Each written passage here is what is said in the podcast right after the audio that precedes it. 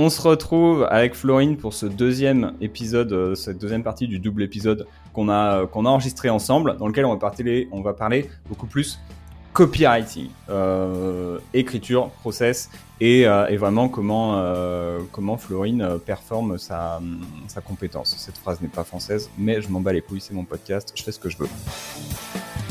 Florine, déjà, toi, du coup, dans le premier épisode, si toi qui nous écoutes n'as pas encore écouté, je t'invite à aller l'écouter. Dans le premier épisode, Florine, tu nous partageais un peu, du coup, ton transfert de copywriter freelance à entrepreneur. Est-ce que toi, en termes de marketing, enfin de copywriter entrepreneur et maintenant formatrice et mentor, est-ce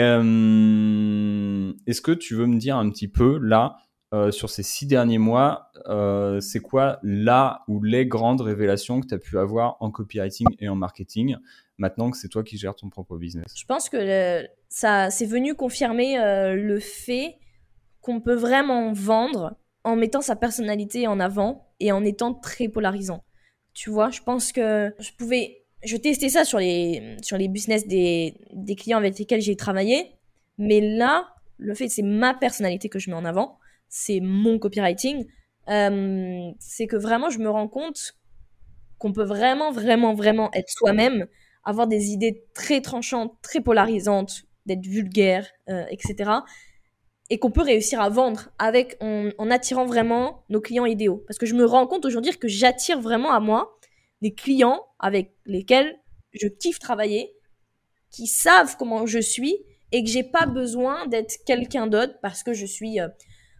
certes, j'ai une posture de mentor aujourd'hui, mais je reste moi-même, tu vois. Je partage mes idées sans filtre. Et c'est bien la preuve aujourd'hui que j'ai, c'est que tu peux aller dans tes idées sans que ça fasse peur tous tes clients. Tu vois, certes, forcément, quand j'écris des emails qui vont un peu plus être pushy, je vais avoir des désabonnements. C'est normal. Instagram, quand j'aborde un sujet et que je vais être un peu plus pushy, j'ai des désabonnements. C'est normal. Donc, vraiment, je pense que j'ai maintenant appris à gérer les désabonnements, que je peux vraiment être payée juste à être moi-même, que j'ai pas besoin de rentrer dans un rôle. C'est pas parce que aujourd'hui je suis mentor en copywriting que je dois être quelqu'un d'autre, que je dois prendre des codes en général, des codes de façon de parler d'un mentor, de ce que l'image que les gens pourraient se faire d'un mentor. Moi, j'ai juste à rester moi-même et ça vend et ça marche et c'est pour ça qu'on vient chez moi. Donc ouais, je me suis vraiment rendu compte vraiment là de manière avec des preuves que qu'une personnalité peut vendre. Que t'as pas besoin d'utiliser des techniques agressives, d'utiliser des promotions abusives, de faire des produits qui passent de 2000 € à 97 € pour vendre, en fait. Et que les gens, aujourd'hui, j'ai l'impression qu'ils cherchent vraiment cette authenticité et que ça me montre, en fait, tu vois, que ça vient me rassurer, même si je le savais, mais là ça vient vraiment me rassurer que c'est possible de vendre sans utiliser des techniques dégueulasses, tu vois, sans faire voilà des promotions, sans mentir dans sa page de vente, sans sortir des témoignages, voire des faux témoignages, etc. Qu'en fait tu peux juste te vendre en étant authentique, en étant vulnérable, en étant transparent. Je suis vraiment très transparente sur ma vie, sur mon quotidien, sur ce que je vis, sur ma vie d'entrepreneur. Et ça fait pas fuir les gens, en fait. Non, ça, au contraire, ça les attire et ça vient faire vraiment un tri au préalable. Si j'étais trop lisse, j'attirais peut-être que j'attirais plus de clients. Peut-être que je vendrais plus facilement. Peut-être. Mais je suis pas sûre que j'attire les bons clients et que j'ai envie de construire un business comme ça. Tu vois, c'est pas dans mon objectif là. Certes, peut-être que, comme avant, comme quand j'étais copywriter, je faisais peut-être fuir des collaborations, et là, peut-être qu'aujourd'hui, je fais fuir des clients. Mais c'est pas grave, parce que si les gens fuient quand ils voient ma personnalité, moi, j'ai pas envie de travailler avec des clients comme ça, tu vois. C'est mon positionnement. Donc, je pense que c'est deux grandes révélations que j'avais déjà avant, mais que là, maintenant, je le vois encore plus. Je le vois dans mes résultats. Voilà ce qui me vient à l'esprit. Et bah c'est trop bien parce que transition toute trouvée sur le sujet que je voulais aborder ensuite en fait, donc impeccable. C'est du coup comment toi tu t'y prends pour injecter ta personnalité en fait dans tes emails, dans tes contenus. Est-ce que quand tu mets de l'intention dessus, comment tu t'y prends? Déjà en fait je me suis demandé comment j'ai envie que les gens se sentent en lisant mon contenu. Quelle est l'image que je veux que les gens aient de moi en lisant mon contenu? Et moi-même de me demander qu'est-ce que j'ai envie de partager. Et ouais, vraiment, je pense, quelle est l'émotion que je veux créer chez les gens? Moi, j'avais envie de créer l'émotion du « Oh putain, enfin quelqu'un qui en parle ». Et donc, à partir de ce moment-là, je me suis dit « Ok, en fait… » Je vais être moi-même à 100%, je vais affirmer mes idées. Tu vois, par exemple, ma personnalité passe dans l'affirmation de mes idées. De dire ça, j'aime pas, ça, je suis pas d'accord. Donc déjà là, t'as ma personnalité. Ensuite, quand j'écris comme je parle. Vraiment, s'il y a un putain qui sort, s'il y a un nique ta mère, quand j'écris qui sort, je l'écris. Donc je mets pas de filtre là-dessus. J'écris vraiment comme les idées me viennent. Je cherche pas à utiliser des grandes phrases, à expliquer, etc. Non, je vais droit au but. Tu vois, je vais droit au but, j'écris, je relis ce que j'écris à haute voix. Je me dis, est-ce que là, ça sonne vraiment comme moi? Est-ce que je le dirais comme ça si je parlais avec un ami autour d'un mojito? Si je dis des trucs un peu tournés, trop français, des phrases trop longues, non, je dirais pas ça face à un ami. Donc, tu vois, quand j'écris mon contenu, en fait, je pense à la personne qui va me lire, je pense à une personne qui va me lire. Et j'écris comme si j'écrivais à un pote, en fait, à une copine. Parce que c'est comme ça que moi, je crée cette proximité avec les gens. Parce que je veux créer cette proximité. Peut-être que certains ne veulent pas créer cette proximité. Moi, c'est mon positionnement. C'est que je veux créer de la proximité avec les gens qui me lisent, avec les gens qui achètent chez moi, avec mes prospects. Donc, voilà. Donc, je dirais, ouais, en affirmant mes idées, en écrivant comme je parle, en relisant ce que j'ai écrit, en me disant, est-ce que ça sonne vraiment comme moi? Ou est-ce que je dirais absolument pas comme ça dans la vraie vie? Et ensuite, d'utiliser des expressions que j'utilise moi dans ma vie. Du coup, je les injecte dans mes emails. Ensuite, d'avoir en partageant en fait beaucoup mon quotidien, j'en viens à avoir un espèce de personal branding à l'écrit. C'est-à-dire qu'il y a des éléments qui vont revenir. Par exemple, moi, c'est le chai latte. C'est le caca, bon, j'aurais peut-être pu trouver mieux, mais le caca est aujourd'hui un élément de mon personal branding. Donc, vraiment d'injecter, tu vois, je raconte beaucoup d'histoires, par exemple, beaucoup d'histoires de ma vie personnelle, donc ça, forcément, ça injecte de la personnalité. Et je parle souvent de ces éléments, justement, auxquels les gens vont pouvoir me rattacher, tu vois, et qu'après, il y a vraiment cette relation qui se crée. Et tu vois, par exemple, le chai latte, il y a des gens qui... ils m'identifient dans mes stories quand ils boivent un chai latte. Donc, vraiment, de faire en sorte, dans tous mes contenus, qu'il y ait un élément de ma personnalité, même dans un truc éducatif, d'essayer de faire en sorte que ma personnalité y soit. Et ma personnalité est aussi c'est beaucoup de l'humour. Beaucoup de l'humour et d'autodérision. Donc ça, je vais faire en sorte que ça soit partout dans mes contenus. Que ce soit sur Instagram, dans mes pages de vente, dans mes emails de vente, dans ma séquence de bienvenue, un peu partout. Donc vraiment d'injecter ma personnalité dans mes messages de vente et dans mes contenus gratuits. Voilà. Très très bien vu. Merci. Merci pour ça. Je pense à quelque chose. Peut-être que la personne nous écoute se dit mais comment je fais pour moi, je suis pas forcément marrant, j'aime pas le caca, qu'est-ce que je fais? Une question que tu peux te poser, c'est demande aux gens, à tes proches ou à tes clients ou à ta famille. C'est quoi qui te définit pour eux et c'est quoi qui les épate en fait chez toi? Qu'est-ce qui fait que pour eux tu es toi, tu vois? Ça c'est une question que tu peux poser simple et efficace, mais qui va aider. Et même toi, pose-toi la question, c'est quoi les trucs que moi je fais et qui sont pas forcément normaux ou pertinents pour les autres? Tu vois, la Florine nous partage effectivement le chai latte, le caca, l'humour. Si je regarde côté Copyrockstars, on a le compter, le fait de faire la sieste Et un autre élément de différenciation, c'est le côté process où là, tu vois, je suis en train de te donner encore une fois un process à suivre. Ces choses que tu fais naturellement et que tu vas pouvoir injecter toujours dans tes contenus et sur lesquels tu veux mettre la lumière, quels sont-ils chez toi ? Voilà, c'était le moment conseil, le moment process, putain, il peut pas s'en empêcher, l'enfoiré. Et t'as un truc à ajouter là-dessus ? Ben, moi, tu vois, je pense que si j'aurais demandé aux gens comment ils me perçoivent, le truc, c'est que si t'es déjà pas toi-même dans ta vraie vie, bah du coup, les gens, ils vont te dire ce qu'ils perçoivent de toi, tu vois ? Alors que moi, du coup, vu que j'étais... En fait, j'ai commencé vraiment à oser être moi-même dans mon business. Parce qu'il y avait cette frontière virtuelle. Forcément, c'est le téléphone, les gens me voient en story. Mais par exemple, les gens que je connaissais dans la vraie vie n'ont pas eu accès à mon... Enfin, ne savaient pas que j'avais un Instagram pendant presque 7, 8 voire 12 mois, tu vois. Donc, tu vois, faut faire attention à ce que te disent les gens et... au final, toi, qui tu as vraiment envie d'être. Moi, j'étais plutôt avant pas timide. J'étais pas timide, mais j'osais pas forcément affirmer mes idées dans ma vraie vie dehors.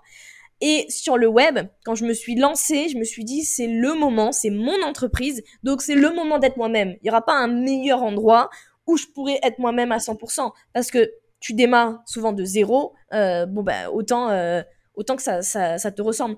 Donc, peut-être le conseil que je donnerais aux gens, pourquoi pas de demander aux autres ce qu'ils pensent de toi, mais de faire attention à te dire, est-ce que, ils pensent ça de moi, est-ce que c'est vraiment moi-même, est-ce que j'ai vraiment envie de donner cette image-là, est-ce que c'est vraiment moi-même ou est-ce que c'est une perception qu'ils ont de moi, tu vois ? Donc, c'est vrai que c'est pas évident de mettre sa personnalité dans son business. Déjà, il faut oser. Et en plus, il faut savoir quelle est sa personnalité. Parce que demain, en fait, je pense qu'il y a des gens, je vois un peu des gens qui essayent de faire des coups de gueule comme moi, tu vois.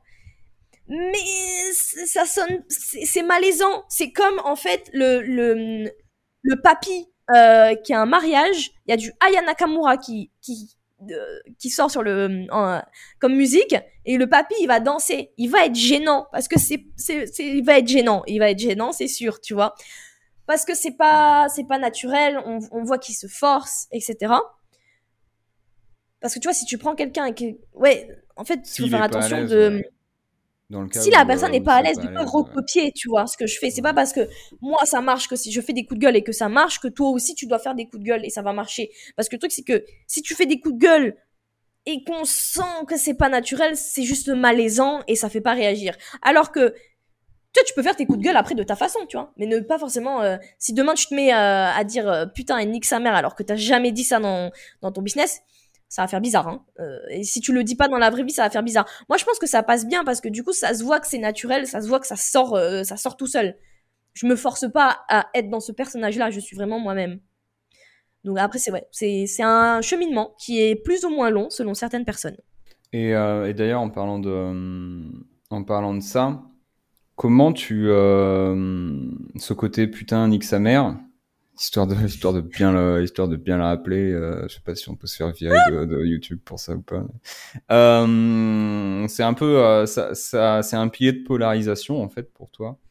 Comment tu t'y prends pour polariser en fait ton audience? Polariser, déjà, est-ce que tu veux définir la personne qui nous écoute, ce que ça signifie? Polariser, pour moi, c'est vraiment quand t'as une idée, t'y vas à fond. Tu vois, t'as une opinion, t'y vas à fond. Même si elle va à l'encontre de tout ce que les gens pensent, même si ça te fait peur, mais t'y vas à fond. Pour moi, c'est vraiment polarisé, c'est t'y vas à fond. Tu vois, tu montes ta personnalité dans ton business, bah vas-y à fond, ne t'attends pas, n'y va pas tout doucement. Parce que sinon, t'es entre les deux, tu vois, et t'es la personne lisse, et t'essayes de plaire à tout le monde. Pour moi, c'est ça. Être polarisant, c'est accepter que tu ne vas pas plaire à tout le monde, et c'est de prendre ton positionnement. Ta question, c'était comment est-ce que je m'y prends pour être polarisante ? C'est ça. Ouais, c'est ça. Sur la polarisation, déjà, c'est ça. L'idée, c'est que le but, quand tu polarises, c'est que tu fais en sorte que soit les gens t'adorent, soit les gens te détestent, quoi, hein, si on résume en une phrase. Mais c'est ouais, ça, toi, du coup, ouais. Comment tu t'y prends pour faire ça ? Comment je m'y prends, c'est que je vois quand il y a un truc qui m'énerve, eh ben, je vais en parler et je vais en parler à fond. Je vais dire pourquoi ça m'énerve et je vais prendre la parole sur le sujet. Donc vraiment, en fait, moi, quand je polarise, c'est que je dis tout haut ce que tout le monde pense tout bas, tout simplement. Je vois des trucs sur Instagram. Des fois, j'ai l'impression, mais les gens, ils voient pas que c'est un truc, que c'est pas ouf. Du coup, moi, je prends la parole sur le sujet en sachant très bien qu'il y a des gens à qui cette opinion ne va pas plaire, avec lesquels ils ne vont pas être d'accord. Donc, en fait, moi, je suis polarisante en râlant, en fait. Je crois que c'est ça. Hein. Je râle sur les trucs de mon marché, sur les trucs qui me saoulent, que j'en ai marre de voir. Et je prends la parole sur le sujet en sachant qu'il y a des gens qui ne vont pas être d'accord. Mais je sais que derrière, je vais venir... Il y a des gens qui vont se dire « Ah, putain !» Je pensais que j'étais la seule à avoir ça, ou « Ah, merci à toi d'en parler, merci à toi de prendre la parole sur le sujet. » Donc vraiment, je suis polarisante en affirmant mes opinions. Si je vois un truc avec lesquels je suis pas d'accord, je le dis. S'il y a des trucs que je vois avec lesquels les gens disent qu'ils sont pas d'accord, mais que moi je suis d'accord, je le dis. Donc vraiment, j'assume mes opinions, j'assume mes idées à 100%. Tu vois, j'y vais pas en mode « Bon, ça, je suis pas trop d'accord, hein. » Mais après, chacun fait ce qu'il veut. Non, s'il y a un truc que je trouve que c'est merdique, comme faire des promotions à moins 97%, bah c'est de la merde. Je vais pas dire « Oh, les gens font ce qu'ils veulent. » Non, parce que là, ils prennent juste les gens pour des cons, quoi. Après, voilà, il y a des gens qui vont me dire « Florine, c'est bon, tu peux doser un peu. » Ouais, mais si je dose, en fait, du coup, je lisse mon opinion pour qu'elle aille à tout le monde. Et moi, je veux pas que ça aille à tout le monde. C'est mon positionnement. Et c'est parce que j'ose le faire. Et quel conseil tu donnerais là, à quelqu'un qui veut, qui se dit « Ok, je veux polariser plus, mais peut-être pas en étant vulgaire ou peut-être pas, tu vois ?» Bah, je dirais de prendre la parole, d'y aller peu à peu, tu vois. Après, quand t'es pas forcément obligé d'être vulgaire. Moi, je suis vulgaire parce que c'est dans mon langage. C'est comme ça que je m'exprime quand je suis en colère. Mais c'est de prendre une pratique avec laquelle t'es pas en accord dans ta niche, t'as l'impression qu'il y a personne qui en parle, et bah juste de le dénoncer en dénonçant les faits, tu vois, sans forcément dire « Oh putain, c'est de la grosse merde ». Non, tu vois, tu peux dénoncer les faits comme tu le... En fait, c'est comme tu le dénoncerais à une copine dans un bar. Tu sais, t'es là, tu prends un mojito, et là, tu parles d'un truc qui t'énerve, mais comment est-ce que tu lui dirais à ta copine ? C'est la façon la plus naturelle que tu dirais. Donc voilà, je dirais, si tu devais faire un coup de gueule, si tu devais prendre ton téléphone, faire un coup de gueule avec ta pote ou ton pote au téléphone, comment tu le dirais ? De manière naturelle. Après, il y en a qui risqueraient de me dire, oui, mais attends, c'est pas professionnel. Ça, je sais que c'est souvent l'objection. Ouais, mais attends, je peux pas dire ça, c'est pas professionnel. Mais en fait, je vois pas en quoi c'est pas professionnel d'assumer ses opinions.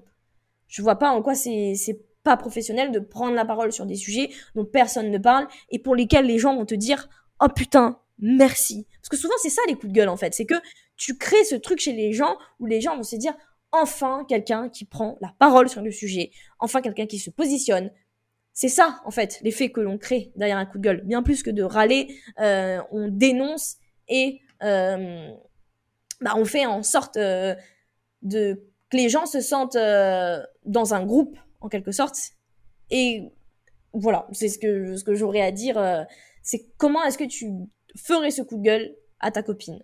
Merci beaucoup, encore, je te remercie beaucoup, mais c'est tellement chouette ce que tu nous partages,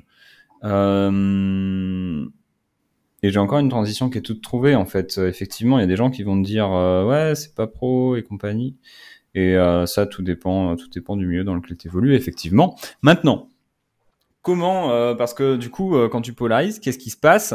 Tu peux faire des vidéos YouTube et te prendre des haters, tu peux faire des emails et te prendre des désinscriptions, oui. Ou des gens qui te font savoir « Oh là, j'aime pas tes emails, c'est de la merde, je me désinscris, et bah casse-toi ». Et tu peux te prendre aussi des commentaires pas chouettes sur Instagram. Comment tu gères la critique du coup ? Et bah tu sais, j'ai écrit, c'était quand ? Faudrait que je le relance cet email maintenant que j'ai plus de gens dans ma liste email, mais j'avais écrit un email « Vas-y, critique-moi en anonyme ». Tu vois, j'avais fait un Google Form où il y avait juste comme question « Vas-y, lâche ta critique ». De toute façon, c'est anonyme. Et bizarrement, il n'y avait pas tant de personnes que ça. J'ai dû avoir 5-6 réponses. Et au final, c'était pas si méchant. Il y en a qui me disaient « Bon, parfois, tu m'es un peu mal à l'aise. Bon, t'es un peu vulgaire, t'es un peu en colère. » Mais tu vois, c'était pas méchant. Et en fait, ce truc de gérer les critiques, gérer les désabonnements, gérer les haters, comme la majorité des gens le disent, c'est « ouais, le prends pas personnellement ». Mais tu le prends, ça dépend de quel sujet tu as parlé, mais tu le prends forcément personnellement, tu vois, c'est humain, c'est comme ça. Moi, surtout, j'ai connu les haters plus sur YouTube, vu que je parle de sujets un peu sensibles. Bah, t'es là, des fois, le samedi midi, tu prends ton téléphone, tu regardes tes commentaires YouTube, et là, tu vois une critique. Ça fait mal, ça fait mal, mais en fait, ça fait mal pendant 30 minutes. Après, tu te dis, mets-toi à la place de la personne qui a laissé ce message. À quel point cette personne est désespérée dans sa vie pour te laisser un pavé de 30 lignes pour te dire à quel point ton contenu est merdique. C'est lui qui doit se sentir mal, c'est pas toi. Ensuite, pour gérer les désabonnements, en fait, c'est juste, je le prends pas personnellement. Je me dis, en fait, ces gens qui se sont désabonnés suite au fait que j'ai partagé une opinion, que j'ai parlé d'un certain sujet, bah, c'est certainement des gens qui ne seraient jamais devenus clients chez moi. Donc, ça fait... En fait, souvent, si tu prends mal les désabonnements, c'est parce que tu regardes le chiffre en tant que tel et tu te dis, bon, bah, ça baisse, je vais avoir moins de gens dans ma liste email. Mais en fait, ça sert à rien d'avoir une liste email avec 2000 personnes qui sont pas du tout engagées. Il vaut mieux avoir une liste à 300 personnes, des gens qui sont engagés, qui ouvrent tes emails, qui te suivent et qui aiment ce que tu partages. Donc, à partir de ce moment-là, bah, quand les gens se désabonnent, bah, bon vent, en fait. C'est bien. Écoute, ça a fait le tri, en fait. Ça a fait le tri. Tant mieux. Maintenant, je me retrouve avec encore plus de gens qui kiffent ce que je partage. Et lui, bah, il était pas en accord avec ce que j'ai partagé. Il est parti, bah, il a fait sa vie. C'est pas grave, en fait. Voilà, après sur Instagram, des fois j'ai eu des commentaires de personnes... J'ai pas eu tant de commentaires sur Instagram, ça va. Mais en fait, tu vois, la critique, je me dis c'est une bonne chose. Parce que si j'avais pas de critique, c'est que je serais trop lisse, tu vois. Et si t'es trop lisse, ben oui, c'est sûr t'as la sécurité. Y a personne qui va rien te dire, tu vas pas te prendre de phrases méchantes. Mais aussi, c'est de comprendre, je sais plus qui m'avait parlé de ça, mais quand tu regardes, tu connais IMDb ou Allociné, quand tu vas voir un film, une bande-annonce, tu regardes les avis en dessous. Le film, il peut être génial aux Oscars, il a eu je sais pas combien de récompenses, il y aura toujours des gens pour dire ce film est nul, ce film est merdique. Donc, qu'importe que tu sois Steven Spielberg, Steve Jobs ou n'importe quoi, tout ce que tu crées, en fait, les gens vont critiquer. Il y a des gens qui vont pas aimer, il y a des gens qui vont adorer. Et c'est comme ça. Donc, en fait, à partir du moment où tu acceptes que, qu'importe ce que tu feras, il y aura des gens qui vont pas aimer, bah autant faire ce que tu veux. Autant aller à fond dans ce que tu as envie de créer. Autant être polarisant, c'est pas grave. Parce que même au final, quand t'es lisse, peut-être que tu te prends pas de critique frontale, mais les gens s'en vont quand même et se disent peut-être dans leur tête « Ah, c'est bon, son contenu, il me saoule, je l'ai déjà vu 1 milliard de fois. » C'est vrai que quand t'es polarisant, les gens vont plus se permettre de faire un commentaire. Ils vont plus se permettre de te dire « ça, je suis pas d'accord, ça, j'aime pas ». Après, il y a la critique constructive qui est OK et il y a la critique qui est méchante. Parce que les gens sont juste là pour jeter leur haine et de comprendre aussi que si les gens prennent le temps de dire des commentaires négatifs, moi, je me mets à leur place et je me dis « bon, bah peut-être qu'en fait, ça vient chercher chez eux ce que eux, ils aimeraient faire et que toi, tu oses faire, tu vois ?» Donc, c'est vraiment de prendre la critique avec recul, de se dire que de toute façon, les meilleurs films au cinéma, ils se prennent des critiques. Les meilleurs chanteurs, ils se prennent des critiques. Ben, en fait, on est humain, tu vois, comme tu disais, l'humain, bon, ben, on n'est pas... Voilà, c'est l'humain, quoi. L'humain va critiquer, il va dire des choses avec lesquelles... Enfin, il va dire qu'il n'est pas d'accord avec toi. Ben, c'est OK de pas le prendre... De le prendre personnellement pendant 30 minutes et après, de le prendre plus personnellement. Voilà comment on gère les critiques et j'ai pas peur en fait parce que je me dis bah je préfère être moi-même et être critiquée que de pas être moi-même et que tout le monde m'aime. Voilà, je veux pas que tout le monde m'aime en fait parce que si je suis aimée par tout le monde c'est nul. Moi je veux au contraire je veux pouvoir que les gens m'aiment pour qui je suis, tu vois, et que les gens qui m'aiment pas pour qui je suis, bon bah c'est pas grave. Il y a plein d'autres gens, il y a plein d'autres entrepreneurs et chacun trouvera son bonheur. Voilà. Très bien dit. Très bien dit. J'ai un dernier sujet pour toi avant qu'on conclue. Mais merci pour ce partage. C'était très riche et ça me parle beaucoup. C'est quoi les... Alors attention, tu vas peut-être t'énerver à la prochaine question. Ça va être le moment de polariser beaucoup. C'est quoi les trucs, du coup, en marketing, en copywriting, que tu vois les gens faire et t'as juste envie d'aller les voir et de leur dire « Hey, il y a une meilleure manière de faire, en fait. » Mmh. Ah oui, bah là. Il y a trop de trucs là. Il y a un truc qui m'énerve. Moi, c'est un peu ces pyramides de Ponzi qu'il y a dans l'infoprenariat. Ça m'énerve de fou. C'est que des gens... en fait, le truc, c'est que tout le monde promet des super promesses. Et... tu vois, genre, par exemple, voilà, la promesse d'atteindre les 10K par mois, atteindre les 100K par an, etc. Qu'on a ces promesses-là et que les gens sortent des promesses comme ça sans avoir de résultats, de vrais résultats, et qu'en fait, ils partagent les résultats des gens qui se sont mis à vendre la même chose que... Tu vois, c'est le problème du make money, par exemple, la niche du make money, c'est que le mec te dit, bon, bah, comment j'ai gagné 50 000 € sur Internet ? En fait, le mec, il a gagné 50 000 € sur Internet en vendant des formations pour expliquer comment il vend 50 000 €, comment il a gagné 50 000 €. Donc ça, tu vois, ça m'énerve un peu ces pyramides de Ponzi qu'il y a un peu partout sur Instagram. Tu vois, c'est comme les gens, les coachs Instagram qui font des reels pour dire qu'il faut faire des reels. Et en fait, eux, leurs reels cartonnent parce qu'ils disent qu'il faut faire des reels. Cette phrase était très longue. Si vous l'avez pas, compris, réécoutez. Mais donc ouais, ce truc de pyramide de Ponzi. Après, dans les pratiques marketing, ben forcément, hein, ce que j'aime pas, c'est des listes de bonus interminables avec des valeurs beaucoup trop surestimées, comme un groupe Facebook à 5 997 €. Ça, c'est non. L'ebook à 700 balles, quoi. Mais oui, l'ebook à 797 €, mais parce que c'est toi, on te l'offre gratuitement. Ça m'énerve. Forcément, les promotions, des gens qui se disent... Après, je pense qu'il y en a, ça part pas forcément d'une mauvaise intention, mais ouais, les promotions qui sont beaucoup trop exagérées, quoi. Les 97% ou les 77%, tu vois, il y a des... Ça, non. C'est, en fait, non. Voilà, juste non. C'est juste prendre. Après, si tu le fais vraiment exceptionnellement, pourquoi pas au Black Friday ? Pourquoi pas, on va dire que ça passe, tu vois. Si ça reste vraiment exceptionnel, pourquoi pas. Voilà, ou sinon, les gens qui disent « J'ai un énorme projet qui va arriver », qui te font en espèce de teasing pendant 3 mois dessus, et le gros projet, c'est une formation en ligne. Merci, c'est gentil, comme si on ne l'avait jamais vu. Ouais, un peu tout ce qui est marketing, vente de rêve, sans assurer derrière les résultats. Aussi, des pratiques un peu sectaires dans le monde de l'infoprenariat. Ça, tu vois, ça, on n'en parle pas beaucoup, je trouve, mais c'est un vrai sujet. Si je resserre, en fait, par rapport déjà à tout ce que tu viens de nous partager... qu'est-ce que, du coup, toi, tu recommandes de faire à la place ? Déjà, c'est de respecter son prospect. C'est, est-ce que nous, on aimerait, si quelqu'un faisait la même chose que nous dans une autre niche, est-ce qu'on se sentirait respecté ? Est-ce qu'on serait en accord avec ce que la personne fait ? Donc moi, je pars vraiment, en fait, de partir du respect du prospect, qu'on est là vraiment pour lui apporter une solution. Ce sera peut-être notre solution, ça ne sera peut-être pas notre solution.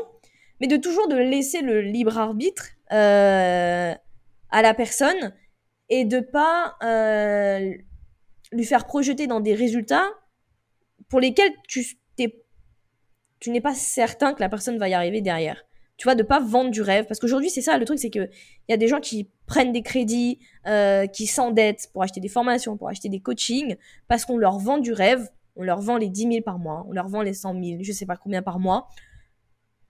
Et en fait, ils s'endettent. Et du coup, moi, ce que je conseillerais, en fait, c'est juste l'honnêteté radicale, en fait. Tu vois, moi, pour moi, c'est une technique de persuasion. C'est juste d'être honnête à 100%, de dire, OK, bon, bah, voilà le programme que j'ai pour toi, les solutions que tu as essayées, pourquoi les solutions n'ont pas marché. Moi, j'ai cette solution-là. Mais c'est toi qui as le libre arbitre de voir si elle te correspond ou pas. Donc c'est vraiment, en fait, moi, juste de partir du respect de la personne que l'on a en face de nous. Si on fait une promotion et qu'on dit qu'on ne la refera plus jamais, de ne plus jamais la refaire et de ne pas revenir 3 mois après en faisant la même promotion. Au final, c'est des trucs tout cons, hein. C'est des trucs tout cons, mais voilà, c'est juste de demander les pratiques. Est-ce qu'elles sont respectueuses ? Parce qu'on peut vendre en respectant son prospect. On n'est pas obligé de dire ou à une nouvelle offre exceptionnelle, ou comment ces trois sœurs tibétaines ont perdu 3 kilos grâce à cette huile, enfin tu vois, genre, ces trucs beaucoup trop exagérés. On peut rester juste, on n'est pas obligé de promettre des trucs de fou pour que ça marche, pour faire avancer son business. Voilà, je pense que vraiment, juste d'être dans l'éthique, de respecter, de se dire, est-ce que nous, on aurait aimé que la personne utilise cette technique sur nous ? Oui, ben, ok, non. Voilà, vraiment, de partir du respect, de la transparence. Respect et transparence. Voilà pour moi des 2 mots qui sont essentiels. Ça marche, c'est noté. Merci pour ce partage, pour ce coup de gueule, du coup. Ouais, grave. Florine, où est-ce qu'on peut te retrouver, si on veut plus de coups de gueule ? Yes. Alors, on peut me retrouver sur Instagram, c'est Florine avec 2 O, Legros, et dans mes emails, florinelegros.com/mes emails, pour s'inscrire à ma newsletter et recevoir dans votre boîte mail, au frais 2 fois par semaine, un coup de gueule. Trop bien. Voilà, ça, on peut me retrouver. Je suis passé sur ton site l'autre fois, il est super stylé. Je l'ai refait. Ouais, il est super stylé. Merci beaucoup, Florine. Merci à toi. Merci d'être resté avec nous jusqu'au bout de cet épisode. Et si tu veux perfectionner tes compétences en copywriting, savoir ce qui marche en ce moment dans le monde du marketing, écrire de meilleurs emails, écrire de meilleures pages de vente, écrire de meilleures pubs et surtout décupler tes résultats. Et si tu veux aussi construire une activité stable et rentable grâce au copywriting, alors tu es bienvenu chez Copyrockstars. Et si t'en as envie, je t'invite à aller sur copyrockstars.com, COPYROCKSTARS.com. Tu pourras y découvrir des ressources pour améliorer tes compétences en copywriting et tu pourras t'inscrire gratuitement aux emails du Copyrockstars Club et recevoir une séquence qui te montre comment devenir meilleur en copywriting et créer une activité stable et rentable. Et tu pourras même t'inspirer de ces emails et de ces séquences pour tes propres emails. Pour accéder, encore une fois, c'est tout simplement copyrockstars.com.